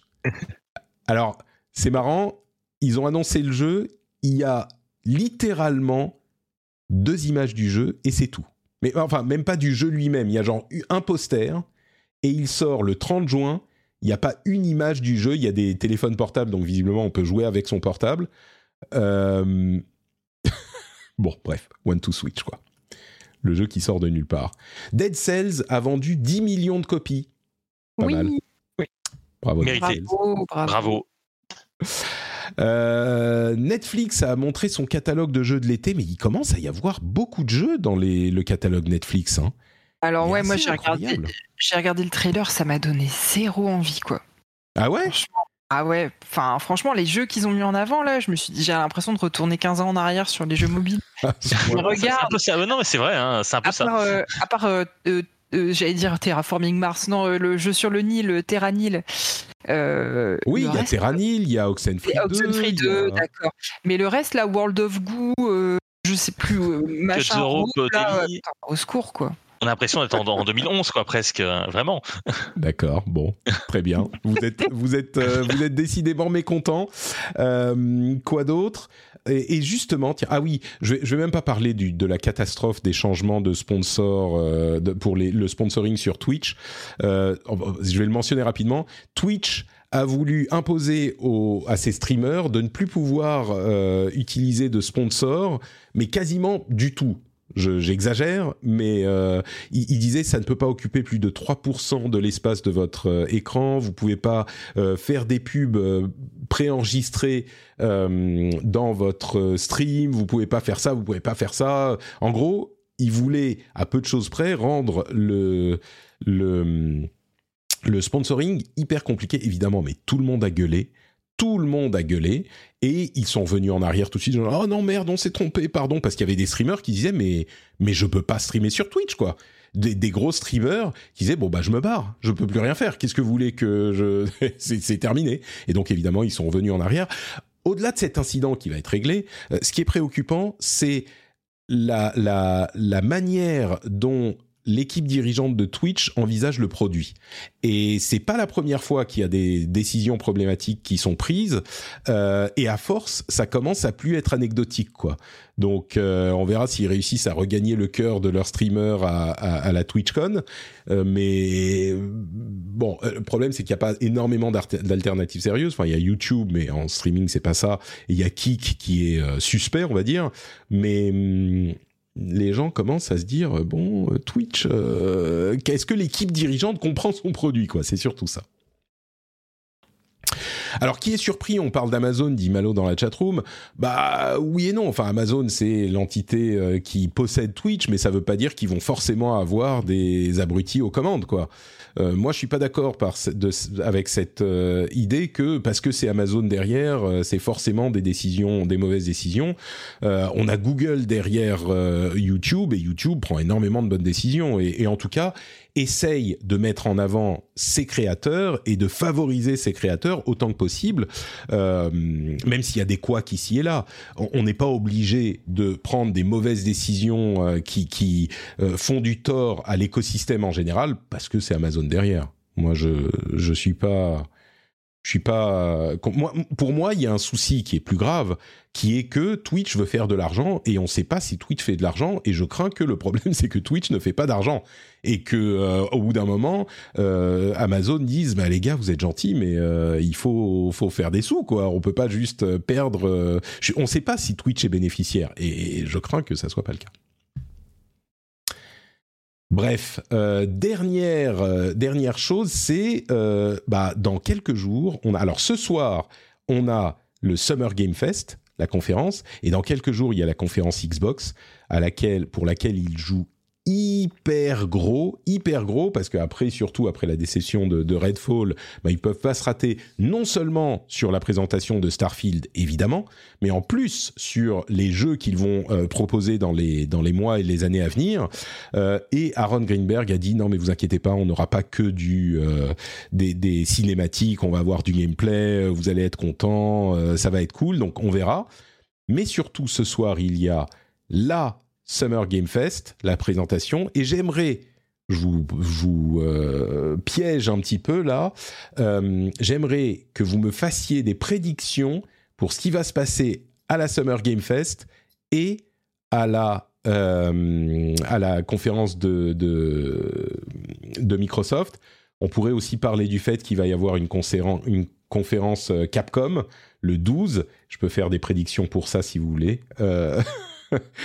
Prédiction pour la conférence Capcom, à mon avis, euh, un season pass pour Street Fighter 6 avec euh, des costumes qu'on peut choper à la fin du season pass qui vont faire euh, hurler tout le monde. Ça, c'est ma prédiction.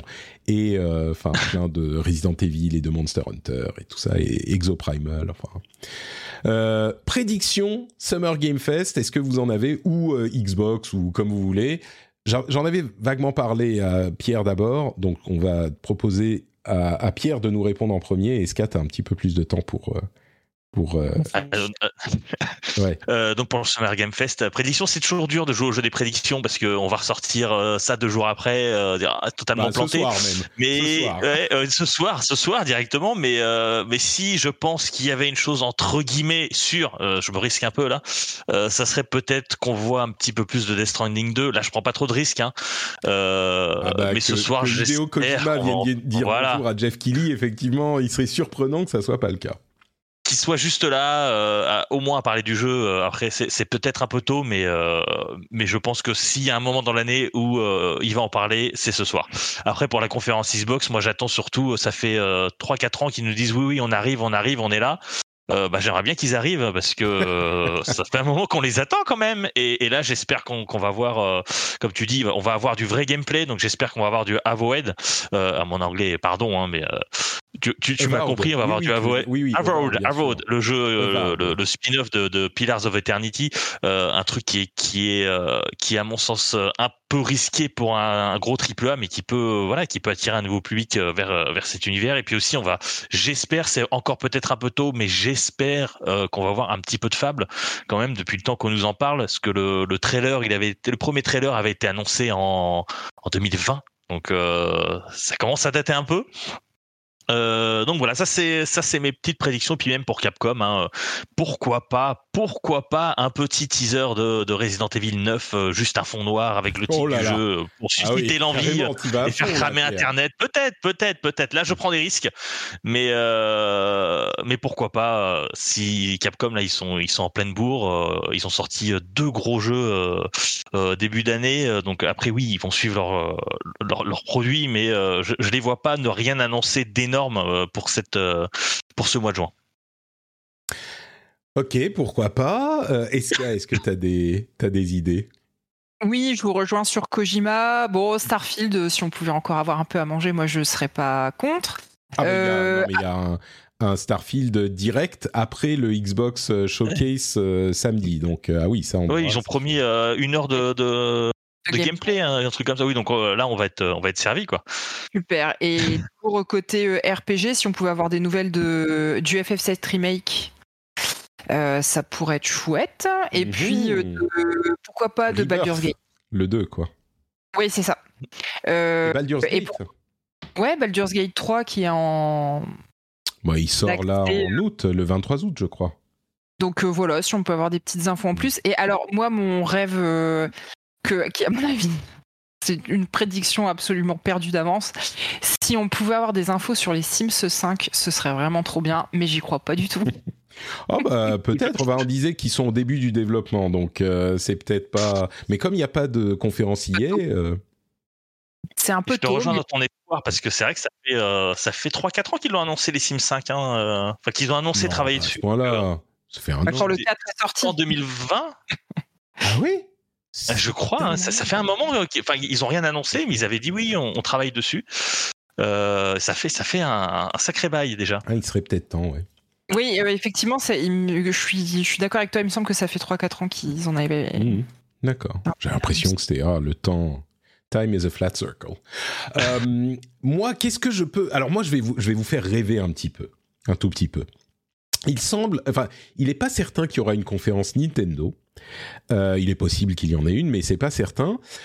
Et s'ils veulent pas faire de conférence eux-mêmes, peut-être qu'ils vont aller voir Jeff Keighley. Euh, on sait que Jeff Keighley c'est le pote de tout le monde, et il pourrait présenter Metroid Prime 4 enfin pendant peut-être euh, le Summer Game Fest ou après, à leur conférence après. Euh, il y a une page qui a été ouverte sur le store Nintendo en Angleterre qui permet aux gens de euh, mettre leur email pour dire Metroid Prime 4 m'intéresse. Elle a été ouverte genre hier. Donc, peut-être Metroid Prime 4. J'aimerais dire, peut-être même chez Microsoft, un truc Atlus alors je vais pas dire Persona 6 parce que là ça ferait euh, fondre le cerveau de tous les auditeurs, mais il y a euh, possiblement un, un, Persona 5 euh, spin-off, un truc, ou peut-être même Persona 6, vous savez quoi? Moi je pense que Microsoft serait prêt à payer cher pour avoir Persona 6 maintenant qu'ils sont potes avec Atlus et que ils ont tous les Persona sur Xbox avoir un Persona 6, alors peut-être pas en exclu parce que c'est pas le moment de rajouter des exclus à la plateforme quand ils essayent de choper Activision Blizzard, mais peut-être présentation de Persona 6 chez Microsoft? Peut-être. Ouais, bon, au niveau de la prédiction Resident Evil 9, là. Hein. Bah, Resident Evil 8, c'était il y a quoi, deux ans? C'était en 2021. Donc euh, C'est ça. Persona 5, c'est 2017, je crois. 2000... non? il y a si longtemps? Ah bah. Ah, oui. bah. Ah bah. Attends. Ah bah oui, oui, oui. Persona 5. Tu vois, Time is a flat, ouais, c'est vrai, c'est vrai, c'est vrai. 2016. Ah, ça ne rajeunit pas tout ça. S'il y a le Royal qui est sorti trois ans plus tard ou quatre ans plus tard, mais euh, mais il n'empêche. Donc, euh, ah, moi je dis Persona 6 peut-être. Et quoi d'autre euh, Qu'est-ce que qu'est-ce qu'on pourrait voir d'autre d'intéressant? Oui, évidemment, je pense que Death Stranding 2 c'est euh, acquis, enfin c'est c'est certain. Euh, des trucs Ubisoft, bah ils auront Ubisoft leur propre présentation pour nous montrer Assassin's Creed Mirage et et, et, d'autres choses. Euh, bon, il y a plein de, de jeux que j'aimerais voir. Je me demande si, enfin, Sony va pas aller euh, au Summer Game Fest, ils ont fait leur propre euh, conférence, mm. mais je me demande s'il y aura pas un truc de Microsoft, genre euh, Microsoft qui jette un biscuit, biscuit à Jeff Keighley pour dire et vous en saurez plus au Xbox Game Showcase, peut-être un jeu ou même un, une petite preview de Starfield. je pense qu'on pourrait voir ça chez, chez Microsoft, mais Avowed, oui, j'ai très envie de le voir, effectivement. Moi, c'est celui que j'attendrais, un Skyrim-like, forcément, ça va me parler quoi. Grave. Bah écoutez, je crois qu'on arrive euh, au... Ah, je voulais mentionner un truc, j'ai oublié de dire. Euh, j'ai chopé quelques livres de chez Third Edition, dont ce magnifique livre sur Street Fighter, sur la saga, sur Street Fighter 2, euh, qui est une traduction du livre, d'un livre en anglais, l'histoire officieuse de Street Fighter, qui est de Matt Leon et cette édition First Print avec cette couverture incroyable. Euh, j'en ai chopé quelques autres. Ah j'ai chopé, alors j'ai même pas eu le temps de les ouvrir, mais Mémoire euh, du jeu vidéo japonais, c'est un truc ça qui pourrait être hyper intéressant. Il y a 1992, vous savez ce qui est sorti en 1992 Street Fighter sur... Euh, non, c'était 91 91, sur, oui, sur Super Nintendo. Sur, sur Super Nintendo. La légende Final Fantasy 1, 2, 3. Je connais peu de choses sur Final Fantasy 1, 2, 3. Bref, je me suis fait un peu plaisir. J'ai jamais acheté de bouquin chez euh, chez Third. Et là, je me suis fait un petit peu plaisir. Je parlais avec euh, Mehdi, qui me disait oh il y a le livre de, Street Fighter machin. Et, euh, et, je lui dit non mais m'envoie pas. Je prends pas de. Enfin vous savez que j'ai l'habitude de refuser les cadeaux. Et du coup, j'ai acheté moi-même parce que ça me faisait envie depuis longtemps. Et, comme j'étais de passage à Paris, c'est l'occasion. Donc, euh, c'est beau petit bébé si vous avez, c'est même pas, enfin c'est pas une pub, mais n'oubliez pas que, que Third fait plein de livres sur plein de trucs cool. Enfin, on a des, des, des intervenants qui ont écrit chez eux. Il y a du, euh, enfin du Diablo de Exerve. Il y a, enfin il y a plein de gens qui ont qui ont écrit plein de choses. Euh, donc euh, si vous voulez vous occuper pendant cet été, vous savez où vous pouvez aller. Et je crois qu'on arrive à la fin de cet épisode. Merci à tous les deux d'être, d'avoir été là pendant si longtemps. Et vous savez quoi? comme je suis en France, il est pour moi l'heure qu'il est pour vous. Vous savez ce que ça veut dire? L'heure de la fin de l'émission? L'heure de la fin de l'émission, mais surtout, ça veut dire que je crève la dalle. ah oui, oui, j'osais pas, le dire. D'habitude, il est un peu plus tard, je mange avant. Et ben là, euh, je meurs de faim. Donc, on va conclure cette émission et je vais aller manger un morceau. Faudra que j'essaye de régler un petit peu euh, euh, OBS quand même. Euh, mais on va conclure cette émission et pour conclure, comme toujours, est-ce que vous pourriez nous dire où on peut vous retrouver, Pierre Phone Android du coup Est-ce qu'il y a un autre endroit? Alors phoneandroid.com forcément et le site la, chaîne YouTube de Phone Android on fait plein de vidéos de vidéos tests de vidéos résumés d'actu vous pouvez nous retrouver là-bas Phone Android P-H-O-N-A-N-D-R. Je ne vais, pas tout citer, mais voilà, Android, vous allez trouver. phoneandroid.com, magnifique. Euh, et toi, Escarina, où est-ce que tu es sur Internet? Alors, euh, ben moi, je suis chez toi tous les deuxièmes jeudis du mois. Je suis aussi chez Super Gamerside euh, à l'occasion, on va dire mensuellement, euh, sur Kiss My Geek, qui est là plutôt un site rédactionnel non un podcast. Sinon, sur Twitter, Escarina underscore. Et j'en profite juste pour vous dire que j'ai adoré Planet of Lana, mais vous en a déjà parlé à la dernière émission, donc je rajouterai pas une couche, mais j'ai vraiment eu un petit coup de cœur pour ce jeu. Voilà. Très bien, Planet of Lana, euh, dont on parlait la semaine dernière, effectivement. Euh, merci à tous les deux. Pour ma part, c'est notre Patrick un petit peu partout. Le Discord, que vous jouiez à Diablo ou à Street Fighter ou à d'autres jeux d'ailleurs, on a des communautés communauté très active sur ces jeux. Vous pouvez nous rejoindre, le lien est dans les notes de l'émission. Il y a aussi le lien vers le, euh, le, Twitch et vers le replay sur YouTube. Donc euh, vous pouvez voir tout ça dans les notes de l'émission. Et vous pouvez également devenir patriote sur patreon.com slash rdvjeux pour soutenir cette émission, c'est le moyen. Sachez que euh, bah, il y a toujours des gens dont l'abonnement se termine, donc euh, pour que les choses continuent à bien se passer, si vous appréciez l'émission, pensez-y. Vous pourrez nous rejoindre sur patreon.com/rdvjeux. Merci à vous tous de nous avoir écoutés. On se donne rendez-vous dans une semaine pour un prochain épisode. Si j'ai pas fait de, de live Street Fighter avant, ce qui est pas totalement impossible. Ciao à tous. merci beaucoup pour l'invitation. Au revoir. Ciao. Ciao, ciao.